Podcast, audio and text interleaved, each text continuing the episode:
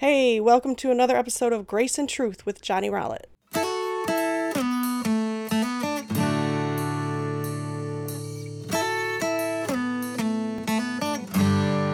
Grace and truth comes from John 1:14 where it says Jesus was full of grace and truth. Join us today on this podcast as we dive into deep revelation and find ways to make it understandable, cowboy style, simple. That's the way I like it and I hope you do too. I'm going back over a segment that I went over yesterday or day before yesterday about marriage. And part of that is um, I I want to intrigue you into something.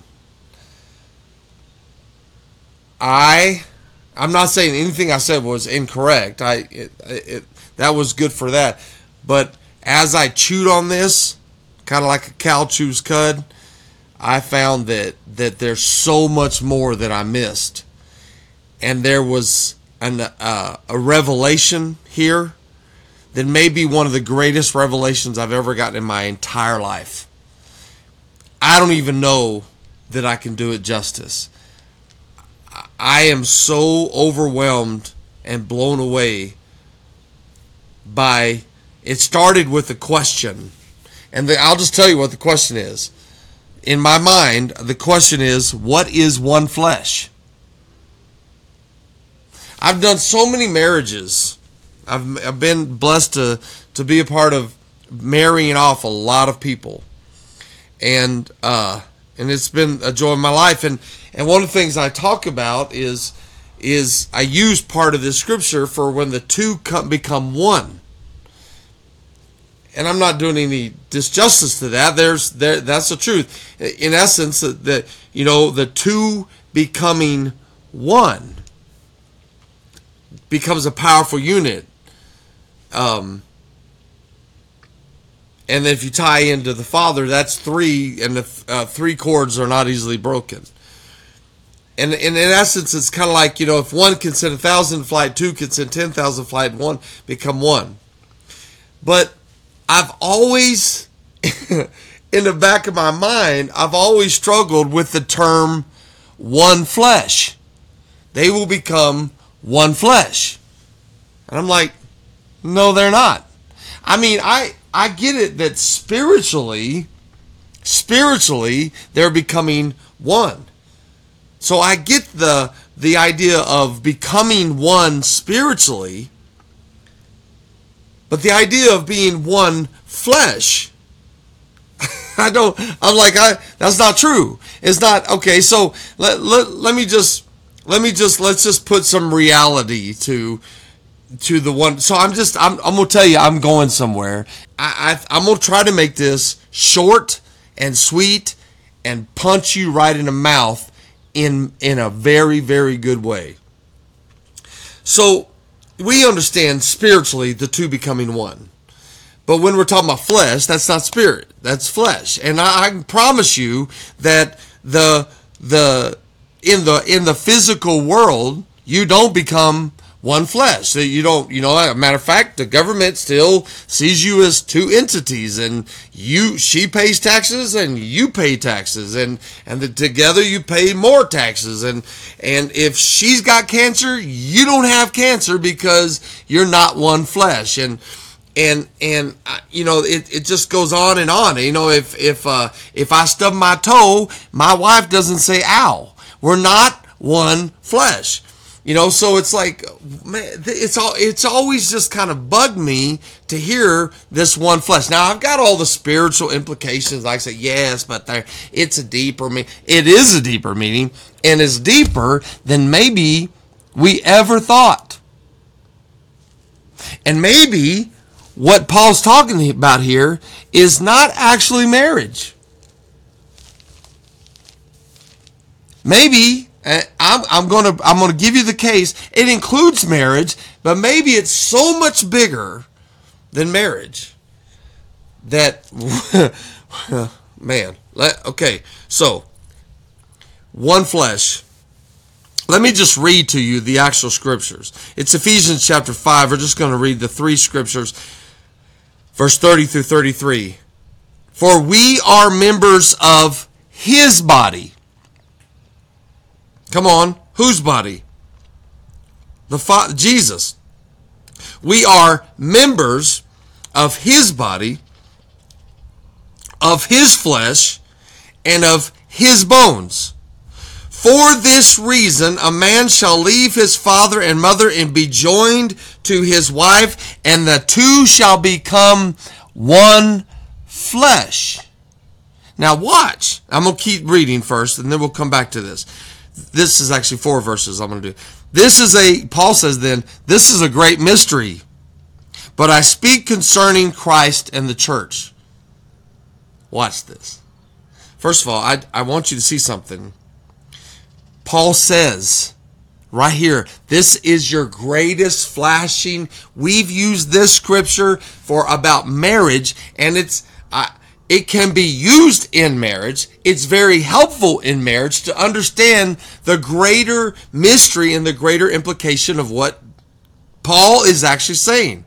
He's maybe one of the greatest scholars of his time, maybe of all time, maybe one of the greatest, probably the greatest theologian of all time. And he writes, For we are members of his body, of his flesh, and of his bones. And then he quotes, he's I'm going to show you the quote here in a minute. For this reason a man shall leave his father and mother and be joined to his wife, and the two shall become one flesh. And then he says, in verse 32, this is a great mystery.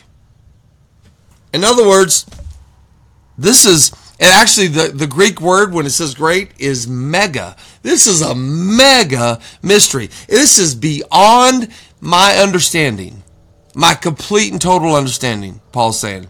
This is so big. This is a great mystery. Because the two becoming flesh doesn't make sense, even to Paul. So he quotes a scripture. And what I want you to see is where it says, look in your Bibles. If you've got your Bibles, look in verse 31. It's actually a quote mark. From the beginning, it says, quote, for this reason, a man shall leave his father and mother and be joined to his, fa- his wife, and the two shall become one flesh. For this reason, it start. It, that's not Paul saying that. That's a quote. Where's the quote from? I'm glad you asked. Watch. It's from Genesis. Genesis chapter 2, verse 23, starting in verse 23. And Adam, okay, remember Adam, the first Adam, right?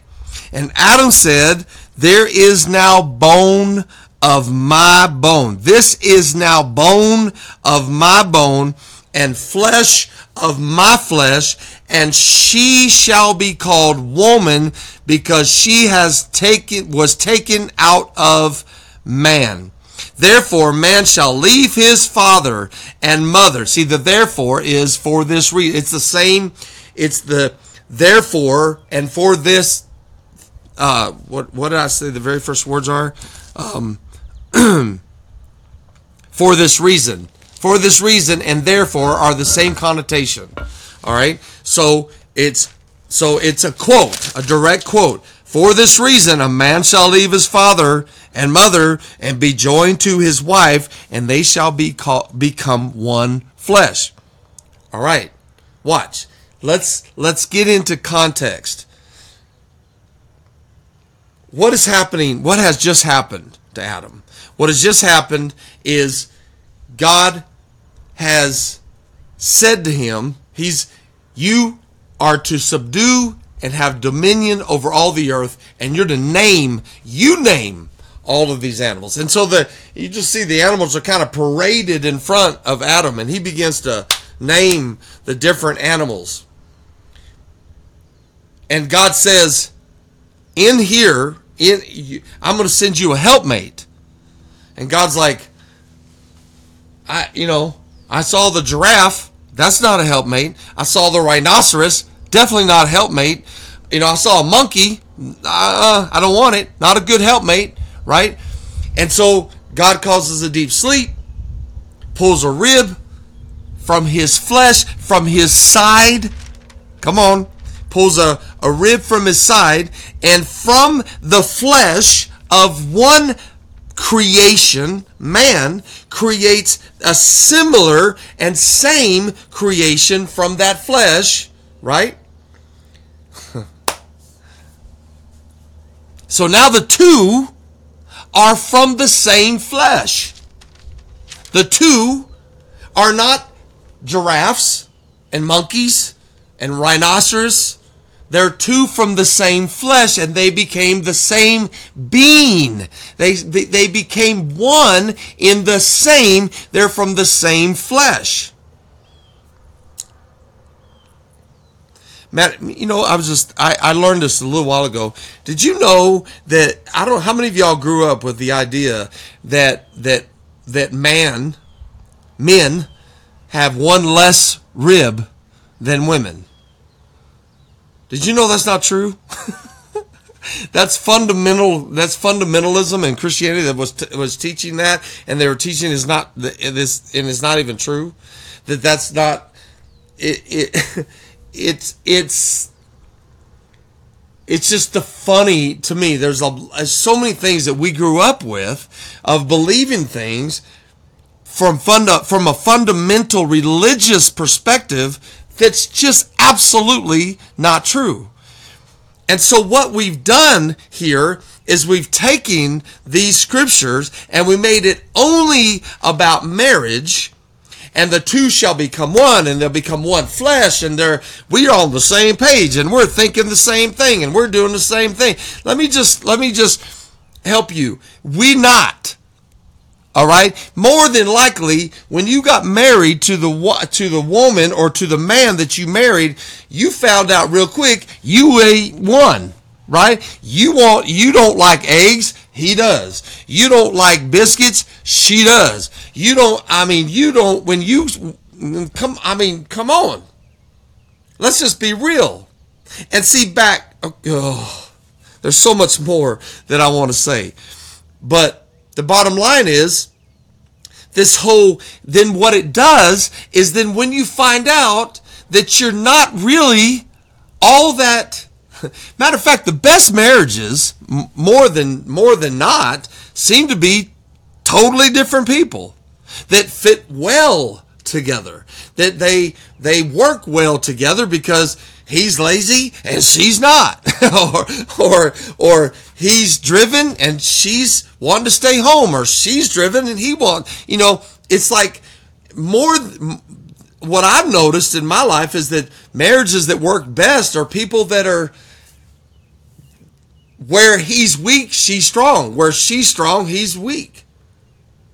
that that didn't come out right because I said the, the man's weak on both sides. Where he's strong, she's weak. Right?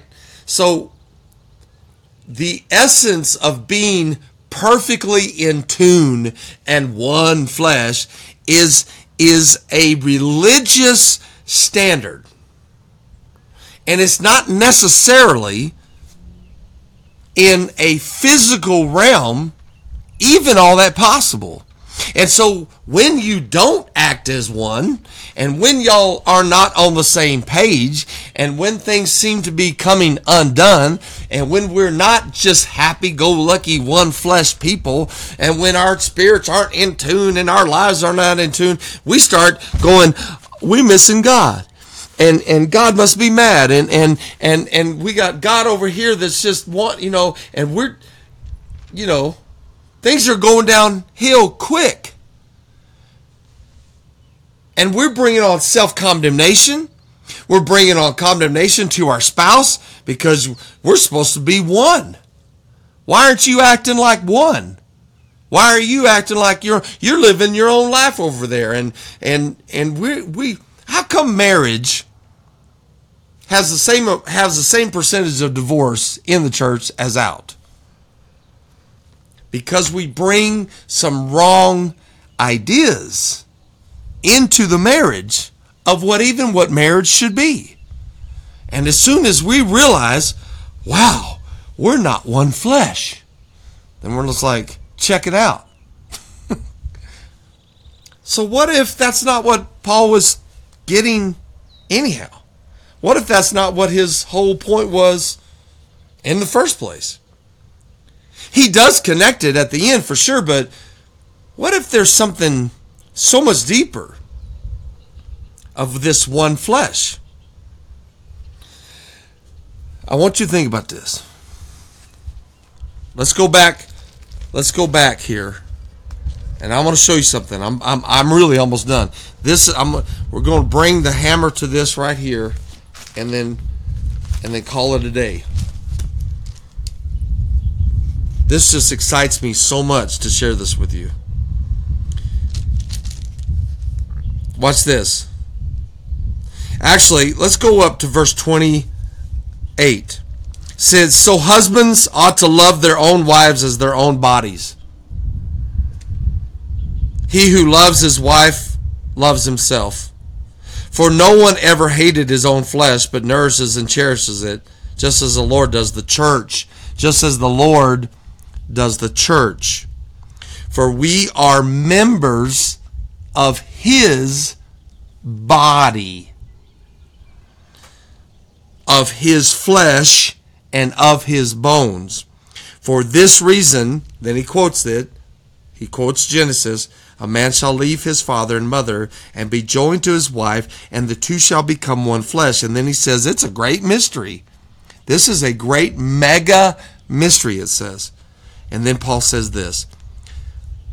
Come on, I need I, we we read over this so much. This is it. This is it right here. In essence, what he's listen, but I'm speaking concerning Christ and the church. I'm not talking I'm using the example of your marriage. I'm I'm trying to it's the same thing as me using a horse story. I'm talking about marriage so that you're getting it, but I'm we think he's talking about giving us he's talking about marriage. It just got windy like crazy. We think he's talking about marriage and using Christ as the example. It's the opposite. He's talking about Christ and us, the body. He's the head, we're the body, and he's using marriage as the example. He says, he literally says in his own words, but I speak concerning Christ and the church. And here it is. Ready? Christ leaves his heavenly place created out of Father God. Come on. Leaves his father, comes to the earth, is born of a virgin Mary. So his his bloodline only has father God and mother Mary. He left his father he left Mary. He goes to the cross, and his side is pierced.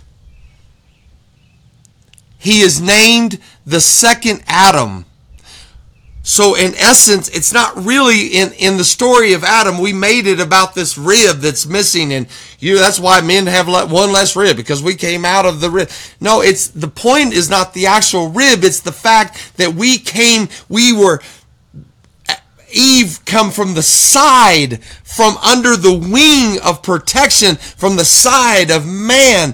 From that's so it's it's be, becoming one flesh. So flesh birthed flesh and they became one. So when Jesus is on the cross and from the same position, he's pierced and comes out flowing from him is blood and water and the body and Christ who left his father and his mother become one. That's why he says the flesh became one. We are the flesh, the body of Christ is one. Humanity and Christ are one. And that's And and then then what Paul does is then he he then speaks he then does talk to the married people and he says this so he's saying, hey, we're supposed to, he's giving all these examples of marriage and he goes, hey, it's a great, that's all a great mystery, but I'm really speaking about Christ and the church. I'm not really talking about marriage. I'm talking about Christ and the church and that we as the body were made one by Christ because he's the last Adam and he left his father and his mother and his he put himself on a cross and he was side his same side was pierced and when he was pierced the body and Christ became one. We are one in Christ.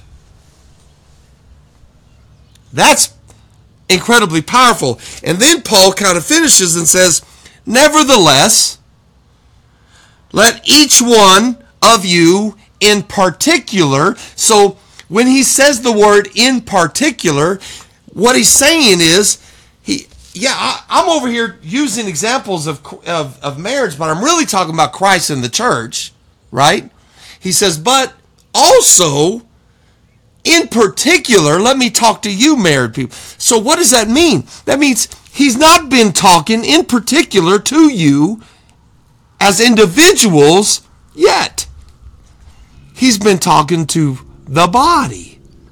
All of us are one in Christ.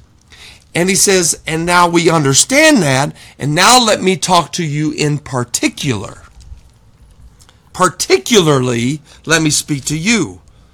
So it, he says, nevertheless, let each one of you, now in particular, so love his own wife as himself, and let the wife see that she respects her husband. See, back in the Jewish, in the in the time that Jesus writes this, men didn't really. It wasn't part of the Torah. It wasn't part of the uh, religion of Judaism. Didn't really include husbands loving their wives. They didn't, they never, divorce wasn't really even a thing. It was kind of like they didn't really, by law, they didn't really have to love their wives. It was more of a form, it was more of a formal contract. I'm sure they did love their wives. I'm saying by law, they didn't have to. And by law, women didn't really have to love or respect their husbands. But now, what Jesus and what Paul has connected the dots to is because we are now literally from the pierced side of Jesus have become one in Christ. He's saying, take that information and the understanding that we are blood, bone of his bone, flesh of his flesh we have left our fathers and our mothers, and our marriage is a good example or perfect representation of what Christ did for us by leaving his father and leaving his mother and having his side pierced, just like the first Adam did, and he's the second Adam and made us one. And now, if you understand that, let me talk to you now in particular. Husbands, love your wives.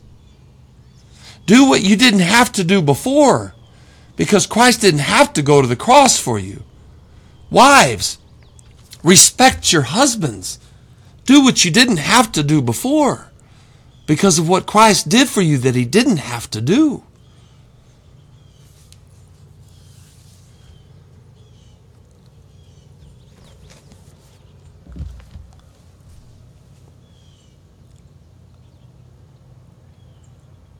I think the thing that's getting me the most today is so many times we turn this Bible into a self help book. And it can be, and it should be sometimes, and it's so beautiful and helpful. But I think sometimes just the absolute reverence of God to understand that Paul, what Paul is really theologically trying to get to is so much deeper than a self help book on how to how to love your wives and husbands. you are not one flesh with your wife. You are one flesh with Christ. And because you're one flesh with Christ, you can love her like you never were able to in your own self. And because you are one flesh with Christ, wives, you can respect your husbands now because of what Christ did. Not because you guys got the whole one flesh thing figured out and we we're all together. And when i when i cut my finger my wife bleeds. And when i stub my toe my wife cusses. I don't know. That's all that's all ridiculous. It's that's ridiculous and so that when you're not really walking in one flesh when you're not really even talking together when One's at the one side of the house and the other's at the other house, and, and, and you're sitting there thinking, boy, we are not one flesh. So let's just wrap this thing up and go get a divorce. We say, wait a minute. Christ left his father and left his mother, put himself on a cross. His side was pierced so that we could be one flesh, bone of his bone, flesh of his flesh. And if I walk in that, if I really understand what Jesus fully did for me, maybe the differences in my in my home and in my marriage, and if if I fully understand that I die to myself, I render myself dead and I'm alive in Christ because of what he did for me on the cross, then all of a sudden my little differences of opinions and thought processes in my marriage don't add up to a hill of beans compared to what Christ did for me on the cross. Just a thought. I love you guys, and I hope that you receive this in grace and truth. And I know there's a lot of people that have gone through divorces on here, and I'm one of them. And I can tell you that part of the reason I went through the divorce is because I did not get this. And I'm so sorry that at 54 years old, it's just now getting to my heart.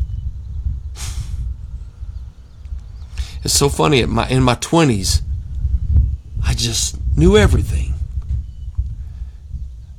And now at 54, I'm just now getting it. I hope that you get it. That you get how much you're loved. That you get what great sacrifice was made for you. And that you get it to such a degree that it helps your marriages and it helps your relationship with your spouse and helps your relationship with your kids and it helps your relationship with your boss and it helps you to wake up today and shine because Christ made us one flesh with him. What could compare to that.